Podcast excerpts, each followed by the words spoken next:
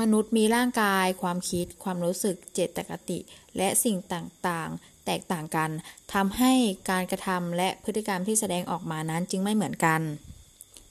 การที่มนุษย์แตกต่างกันเกิดจากหลายปัจจัย โดยเฉพาะปัจจัยทางด้านชีววิทยา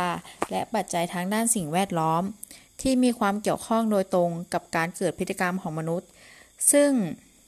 ปัจจัยทางชีววิทยาเป็นปัจจัยพื้นฐานที่มนุษย์ทุกคนจะต้องมี เพราะเป็นเรื่องของการถ่ายทอดทางพันธุกรรมจากบรรพบุรุษ กระบวนการทำงานของร่างกายรวมถึงระบบต่างๆ ภายในร่างกาย สมองและระบบประสาทที่มีหน้าที่ควบคุมและสั่งการเกี่ยวกับการเกิดพฤติกรรมต่างๆ จึงทำให้มนุษย์สามารถกระทำหรือแสดงพฤติกรรม นั้นๆออกมาได้ตามความต้องการที่จะตอบสนองต่อสิ่งเล้าต่างๆ ส่วนปัจจัยทางด้านสิ่งแวดล้อม ทั้งตัวบุคคล สังคม สถานการณ์หรือสิ่งของ เหล่านี้เป็นเหล่านี้เป็นสิ่งเล้าภายนอก ที่มีอิทธิพลสามารถกระตุ้นให้บุคคลกระทำสิ่งต่างๆ หรือเกิดพฤติกรรมต่างๆ ได้เช่นเดียวกัน ดังนั้นหากจะศึกษาและทำความเข้าใจธรรมชาติของมนุษย์ ว่ามีสาเหตุอะไรที่ทำให้เกิดพฤติกรรม จำเป็นอย่างยิ่งที่ต้องศึกษาทั้งปัจจัยพื้นฐานทางชีวภาพ และปัจจัยทางด้านสิ่งแวดล้อมเพื่อช่วยให้ผู้ศึกษาได้เข้าใจถึงสาเหตุ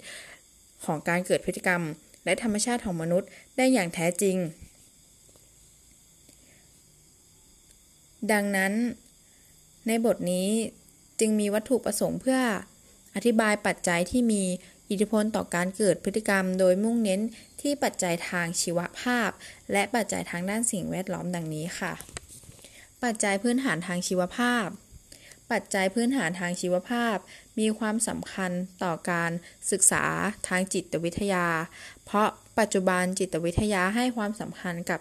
วิวัฒนาการของมนุษย์ ส่วนประกอบต่างๆ ของร่างกาย และกระบวนการทำงานของร่างกาย โดยเฉพาะที่สำคัญคือระบบประสาท กลไกการทำงานของระบบต่อม ระบบกล้ามเนื้อต่างๆ สิ่งเหล่านี้ได้รับการถ่ายทอดมาจากพันธุกรรมที่มาจากบรรพบุรุษ ปัจจัยพื้นฐานทางชีวภาพ เกี่ยวข้องโดยตรงต่อการแสดงพฤติกรรมต่างๆ อย่างเช่น เด็กที่พิการเนื่องจากอุบัติเหตุไม่สามารถเดินได้ อาจจะใช้เวลาในการปรับตัว เมื่อต้องเผชิญ กับการสูญเสียอวัยวะ ซึ่งพฤติกรรมที่แสดงออกมาเด็กอาจจะแสดงอาการหงุดหงิด ก้าวร้าว ซึมเศร้า เหม่อลอย การใช้เวลาในการปรับตัวมากน้อยแตกต่างกัน ในการศึกษาปัจจัยพื้นฐานทางชีวภาพ จะช่วยให้เข้าใจสาเหตุที่ทำให้เกิดพฤติกรรมในปัจจุบันเช่น เมื่อร่างกายหิวมนุษย์ก็แสวงอาแสวงหาอาหาร เพื่อรักษาความสมดุลของร่างกาย จึงเกิดพฤติกรรมขึ้น นอกจากนี้ช่วยให้เข้าใจในเรื่องลักษณะต่างๆ ที่ถ่ายทอดทางพันธุกรรม ที่สามารถส่งผลต่อพฤติกรรม รวมทั้งช่วยให้เข้าใจพฤติกรรมที่มีผลสืบเนื่องมาจากวิวัฒนาการทที่มาปรับเปลี่ยนพฤติกรรมให้เหมาะสมกับสภาพแวดล้อม ดังนั้นในการอธิบายปัจจัยพื้นฐานทางชีวภาพจึงมุ่งเน้นเรื่องพันธุกรรม และระบบการทำงานของร่างกาย โดยเฉพาะระบบประสาท ระบบต่อม และระบบกล้ามเนื้อ โดยมีละเอียด โดยมีรายละเอียดดังนี้